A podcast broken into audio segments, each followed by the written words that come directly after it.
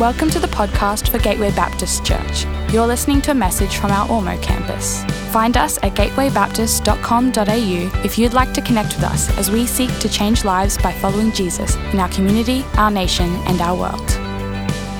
But we're launching a brand new series today. And over the next six weeks, we're going to uh, explore the incredible story of Joseph. Joseph's story is full of twists and turns, of passion and intrigue, and strong emotions like jealousy and anger and even joy. And this is a fantastic resource that uh, the team have put together to help you in your, uh, in your life groups to do this journey together. You can pick one of these up on your way out today, or you can scan the QR code or jump online and download one of these uh, booklets that'll just help you do this journey, whether you're in a life group or not. I want to encourage you to pick it up and use it during the week. But the uh, Joseph story, the last 13 chapters of Genesis, are an exciting read. Uh, do yourself a favor, get into God's word over these coming weeks. Read the, this incredible story of Joseph. It's better than any Netflix docu-series or reality TV rubbish. And over the next few weeks, we're going to dive deep into Joseph's story. And we're going to find out that Joseph was a bit of a dreamer today as we start this series by looking at a significant dream that Joseph had. I've been, uh, I've been trying to figure out is God speaking to me in my dreams? You know, as we've been preparing for this message over the last week, I've tried to pay just a little bit more attention to the dreams I've been having. You know, in those first few seconds of wakefulness, I've tried to grasp on the last few images that have passed through my consciousness. I'm wondering, God, do you want to say something to me? And it's normally so hard to hold on to a dream, right? But this week I've tried, and it's been really weird. I've had some truly bizarre dreams this week, and see, including uh, one dream where I dropped my kids uh, to school, but it was at a snow resort. And then I went and hosted family reunions and birthday parties. I had another dream uh, where I was driving down the highway. Maybe God was speaking to me about coming down to Ormeau. I was driving down the driveway, uh, the highway, I should say, and my car ran out of fuel. And so I went all around looking for an electric plug to plug it into. And then the, the scariest dream I had this week was me running away from a big brown grizzly bear, but it wasn't kind of running on all fours, it was standing up straight and running like Usain Bolt. And I don't know what is going on with my dreams there. I don't know if anybody's got some interpretations of that, or maybe a great psychologist to check me into. I don't think God is really calling me to, uh, to move to Canada to become a snowboard instructor who drives a Tesla and all of that, but uh, maybe. I don't know. But the reality is that God doesn't use every dream to speak something to us. Sometimes He does give us visions and pictures for the future. He gives us a picture of something that we want to pursue. And occasionally that happens through dreams as we're sleeping. But more often, He gives us those pictures and visions. They come to us when we're praying or they come out of a, a deep internal longing or desire. God does give us dreams and visions and pictures that He wants us to pursue. And this morning, we're going to explore the dream that God gave Joseph. So, why don't you turn with me to uh, Genesis chapter 37? Really easy to find, first book of the Bible. And uh, we're going to explore a little bit of Joseph's dream together. And Joseph had a really complex family background. Manny's going to explore this further next week at Grandparents' Day. Make sure you get along. But Joseph's family was messy. Joseph was one of 12 sons of Jacob, who also became known as Israel. And Israel had these four different kind of wives. These, these 12 boys were born to four different women. And Joseph was the second youngest in the tribe, but he was also his father's favorite. And because of that, his brothers hated him. So let's read this story. We're going to start Genesis chapter 37, beginning at verse 2. Joseph, a young man of 17, was tending the flocks with his brothers, the sons of Bilhah and the sons of Zilpah, his father's wives. And he brought their father a bad report about them.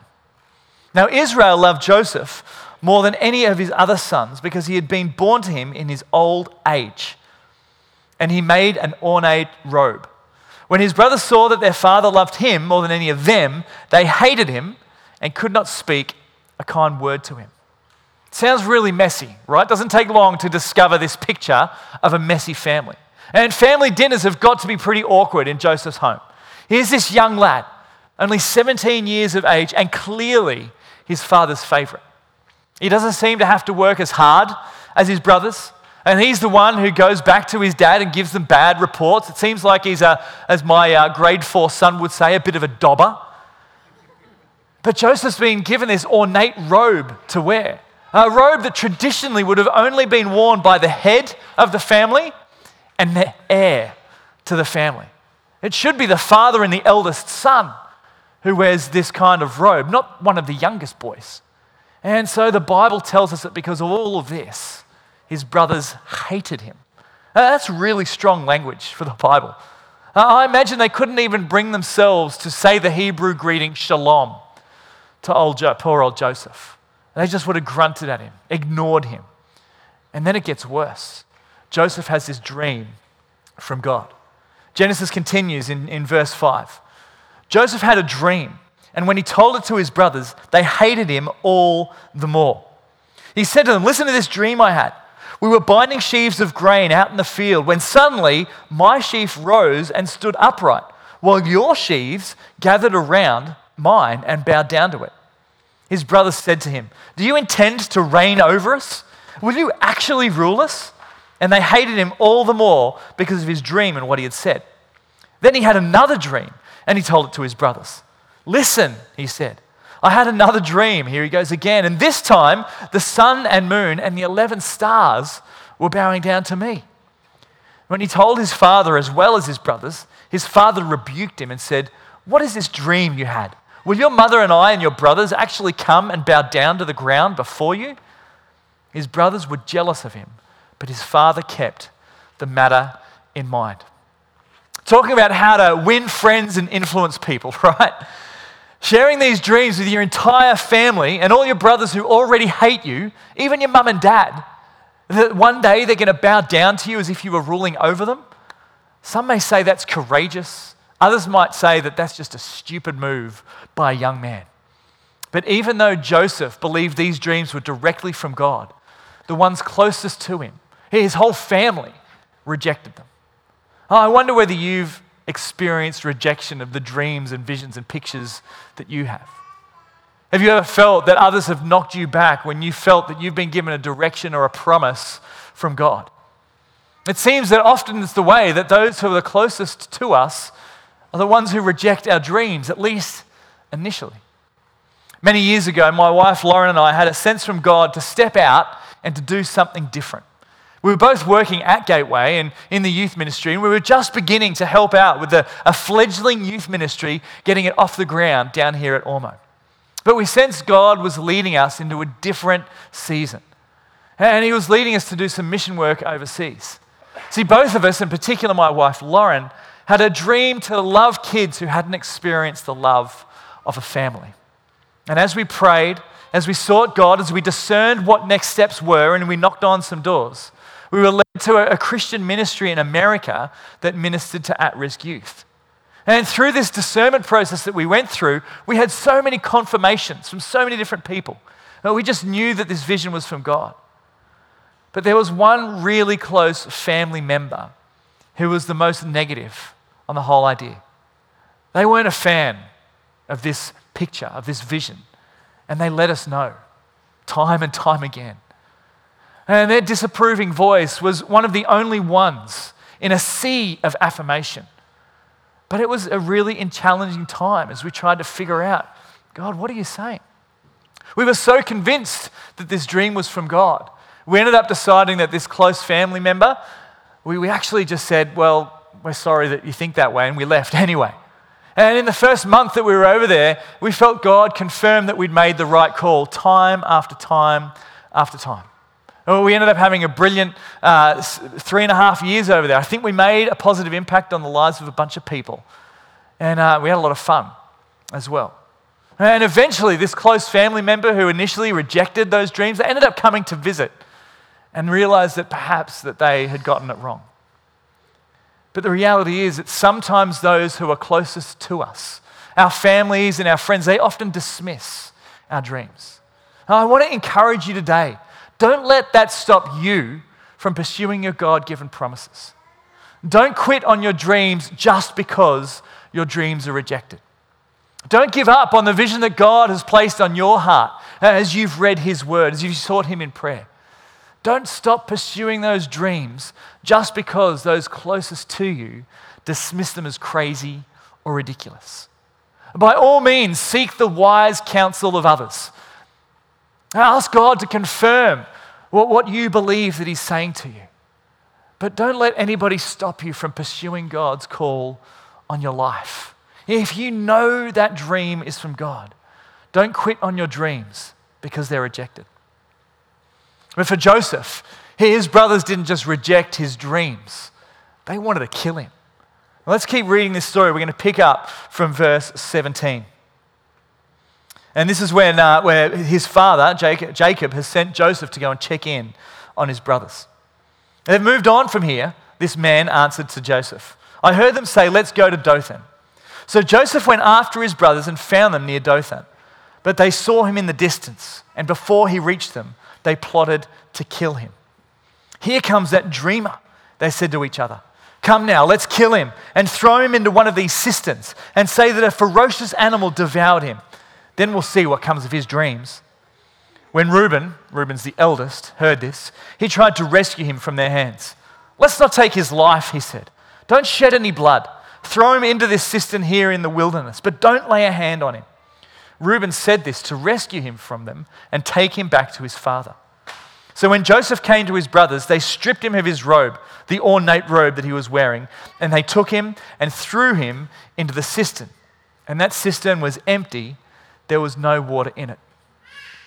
The Bible doesn't tell us how long Joseph was thrown into this cistern or this, this pit. But that moment, in that moment, Joseph's dreams looked dashed.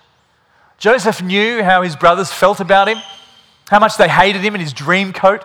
And whilst he was in the pit, he probably heard them discussing what to do with him, debating whether to kill him or not. And his dreams looked dashed. His dreams looked defeated. They even looked dead. But Joseph's story encourages us to not quit when in the pit. Don't quit when you're in the pit. In the late 1700s, God gave Englishman William Carey a dream.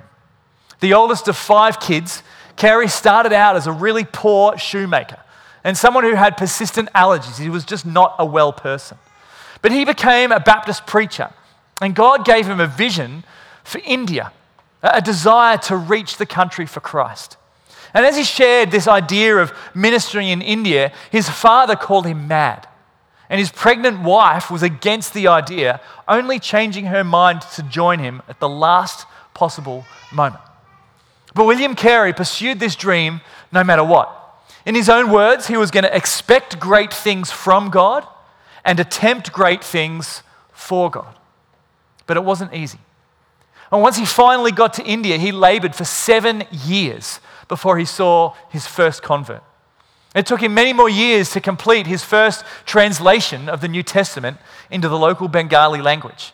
But it was so difficult for people to read, he had to throw it out and start again. Along the way, one of his sons died, and then shortly after, his wife had a mental breakdown and she eventually died as well. Shortly after that, a, a, fire in his shop just swept through and destroyed everything he had worked to accomplish his dictionaries, his translations, everything gone. It seemed that William Carey was in a pit. But Carey never quit on the dream that God had given him. He persevered. He remained faithfully obedient to the vision that God had given him. He patiently endured all the hardships and all the difficulties that were thrown up against him. And he ended up spending 40 years in India, translating the Bible, setting up schools, and bringing significant social reform. He has been described as the father of modern missions. And his dream to see many people come to faith in India was realized. William Carey didn't quit when he was in the pit. See, God gives us these dreams and visions. He invites us to trust Him that He will bring them to be. But we're not just to sit back and expect it all to happen right in front of us. God, uh, God doesn't promise that it's going to be easy, but He does invite us to be participants in his promises. He invites us to be co laborers with him. And I believe that when God gives us a promise, he asks for a couple of things in return. He asks for faithful obedience and he asks for patient endurance. Firstly, faithful obedience. What does that look like? And When difficulties come our way, it can be really easy to doubt. Was that really God's idea? God, are you still actually with me? The challenges cause us to question, cause us to, to, to wonder whether God is really in it. A lack of progress tempts us to lose hope. But God calls on us to be faithful to Him, to continue to trust and obey, to stay committed to this vision, to obey what He tells us to do. And we don't know what Joseph was feeling as he is sitting in that pit. Perhaps he was expecting never to see his family again. But through it all, he stayed faithful and obedient to God. Even later in his journey, as we'll find out in the next few weeks, he was obedient to God's commands and he remained faithful and trusting that God would provide. And secondly, as God invites us to participate in his promise, he asks us for patient endurance. Dreams don't turn into reality overnight. It doesn't happen all at once. Us human beings are impatient creatures, and we live in a disposable society. If something, not work, if something is not working out for us, we just throw it away, we just get rid of it. But God is the Father of time. He's not in a rush, He's got all the time in the world for His plans to come to be. For Joseph, it would be 23 years between receiving this dream from God and God's fulfillment of it. God calls us to be patient, to keep our eyes fixed on Jesus, whatever comes our way, and to endure the challenges and setbacks by continuing to put one foot after the other as we walk with Him and the future that He has for us. Don't quit when you're in the pit. Instead, faithfully obey and patiently endure. Trust that God, when He gives you a promise, even when you're in the pit, He will prevail. And we're not sure how long Joseph was in the pit for, but I'm sure the next step didn't feel like a step in the right direction either. His eldest brother Reuben had convinced his brothers not to kill him, but they got rid of him nonetheless. They pulled him out of the pit and offered him to some Midianite merchants, so basically human traffickers, for the paltry sum of 20 shekels of silver. After Joseph has kind of been carried off into the distance, I can imagine these brothers patting themselves on the back, congratulating one another that they'd finally got rid of their pesky little brother. And before they return home, they convinced, they came out with a plan to convince their father that Joseph had just innocently lost his life. Genesis continues by telling us the story from verse 31. It says, These brothers, they got Joseph's robe. They slaughtered a goat and dipped the robe in blood. They took the ornate robe back to their father and said, Hey, father, we found this. Examine it to see whether this is your son's robe. He recognized it and said, It is my son's robe. Some ferocious animal has devoured him. Joseph has surely been torn to pieces. Then Jacob tore his clothes, put on sackcloth, and mourned for his son many days. All his sons and daughters came to comfort him, but he refused to be comforted. No, he said, I will continue to mourn until I join my son in the grave. So his father wept for him. This is a crazy story of betrayal. But as I reflect on this story of Joseph, I can't help but recognize a, uh, another similar story of even greater significance. A favored son coming into the world with visions of people bowing down to him, an heir to the throne, the firstborn, even firstborn amongst all creation. A life which led to him being despised and rejected by the influences of the day. Betrayed by those closest to him, sold for the price of a handful of silver coins, then turned over to foreigners, left to die with those few who remained loyal assuming that this was the end. See, Joseph's story, it actually really closely mirrors Jesus' story. But even when dreams appear dead, God is not done with yet. Because whatever God promises, God delivers. Whatever God promises, He delivers. Joseph was sold into Pharaoh's service. And as we'll find out over the next few weeks, he eventually became the Pharaoh's 2IC. In a resurrection of sorts, one day Jacob stands at Joseph's feet once more. And he does indeed bow down in homage to his sons. To his son, I should say. And all of Joseph's brothers also bowed down to him. And the dream that Joseph had been given at age 17 became reality. And in that moment, Joseph says this powerful statement. He says, You intended to harm me, but God intended it for good, to accomplish what is now being done, the saving of many lives. God was faithful to his promises. God was true to his word, and God delivered on the dream. See, whatever God promises, God delivers. And of course, it's not always a straight line. As Joseph's life shows, there's been many setbacks, there are many challenges to overcome. But in God's sovereignty, our setbacks become stepping stones to success. Joseph had to pass through the pit in order to see the promise. And being in that pit, that cistern, wasn't the only time Joseph found himself in a bind. But the reality is, when we follow Jesus, we're going to face setbacks.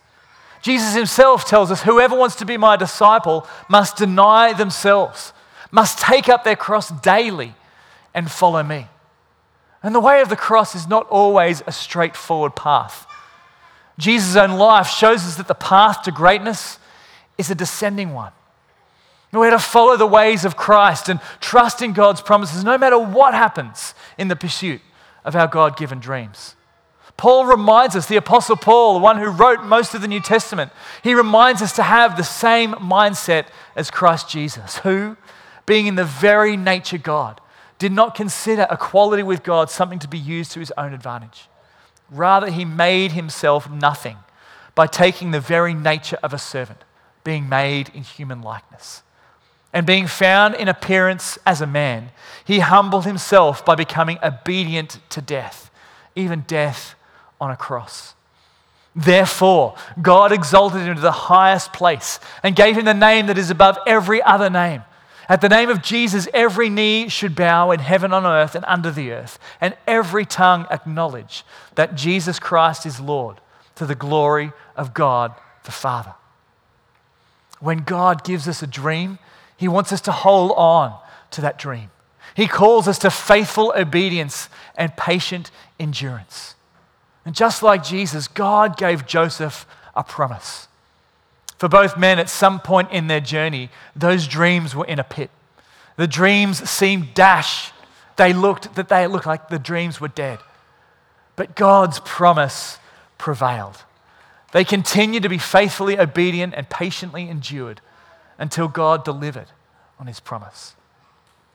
I've seen God be so faithful to his promises, even here amongst this congregation down here at Ormeau. More than 10 years ago, God gave the church a vision to plant a campus down the highway. And we sent 100 odd people from our Mackenzie congregation on a crazy adventure to begin something new. Something we'd never done as a church before, but something that we believed that God had put in our heart. And many of you in this room have been part of that dream for more than a decade. And I'm sure there's been many times that you felt like you're in a pit and you're going, What on earth are we doing here? Oh, I remember coming down here for, on a Friday night uh, from time to time and helping to run a youth ministry for young people. I remember coming down and there were like four kids. And I was just saying to God, God, is this really what you want us to do? Are you sure that this is going to work out? And now Jimmy tells me on a Friday night there's around 50 kids here uh, for youth, and there's a good 30 to 40 as well coming to Kids Club. During the week, you, you can't stop Maney talking about how awesome the Ormeau family camp is and, and how Jesus is just continuing to change lives all across the campus. And I know that the dream isn't complete yet. God has a lot more to do. Now, the whole church is believing for God to provide a permanent home for this family. To buy land and to have your own unique space. We're believing for that. We're praying for that. And the whole church is behind you. We're excited to see what God is going to do down here on the, on the northern Gold Coast. And as He works, just to see how you guys are going to continue to faithfully obey, continue to patiently endure. God will bring His dream to reality because what God promises, God delivers. This morning, I want to encourage you to consider what are the dreams that God has given you? And how are those dreams developing? What are the pictures and the visions that God has put in your heart for the future? What are the visions that God has given you for your career, your family, your ministry, your impact? Maybe those dreams are starting to come to reality now. You're starting to see them come to fruition. That's something to celebrate, something to thank God for. But perhaps here you're here this morning and you're finding yourself in a, a metaphorical pit when it comes to those dreams and visions. Perhaps right now your dream seems so far off that it almost looks impossible. Maybe things have just been stagnant for a while. There's been no movement, you're feeling restricted, there's an uncertain future. Maybe you feel a little bit like Joseph, stuck in that pit. God's promises might not be happening right now in your family. It might be difficult to see where that breakthrough is coming from. Or perhaps that ministry dream seems further off now than it did a few years ago.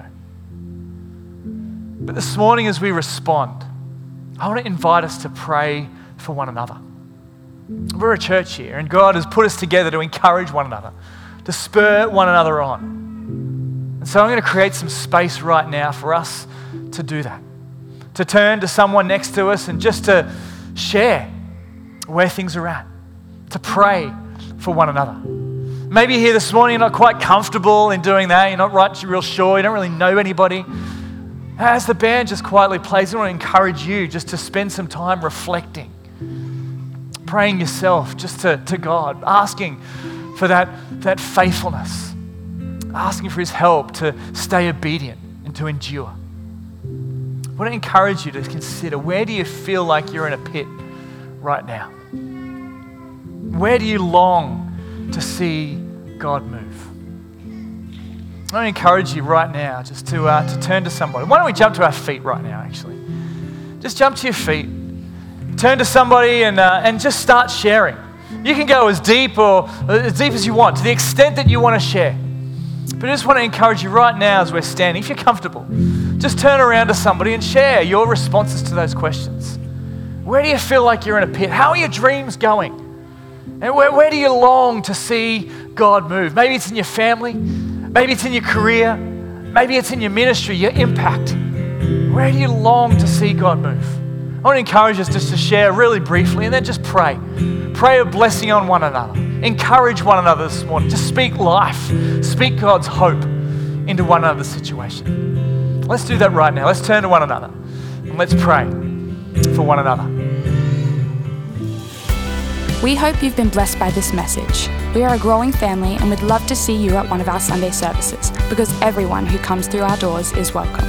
You can find out more about our community and our locations at gatewaybaptist.com.au.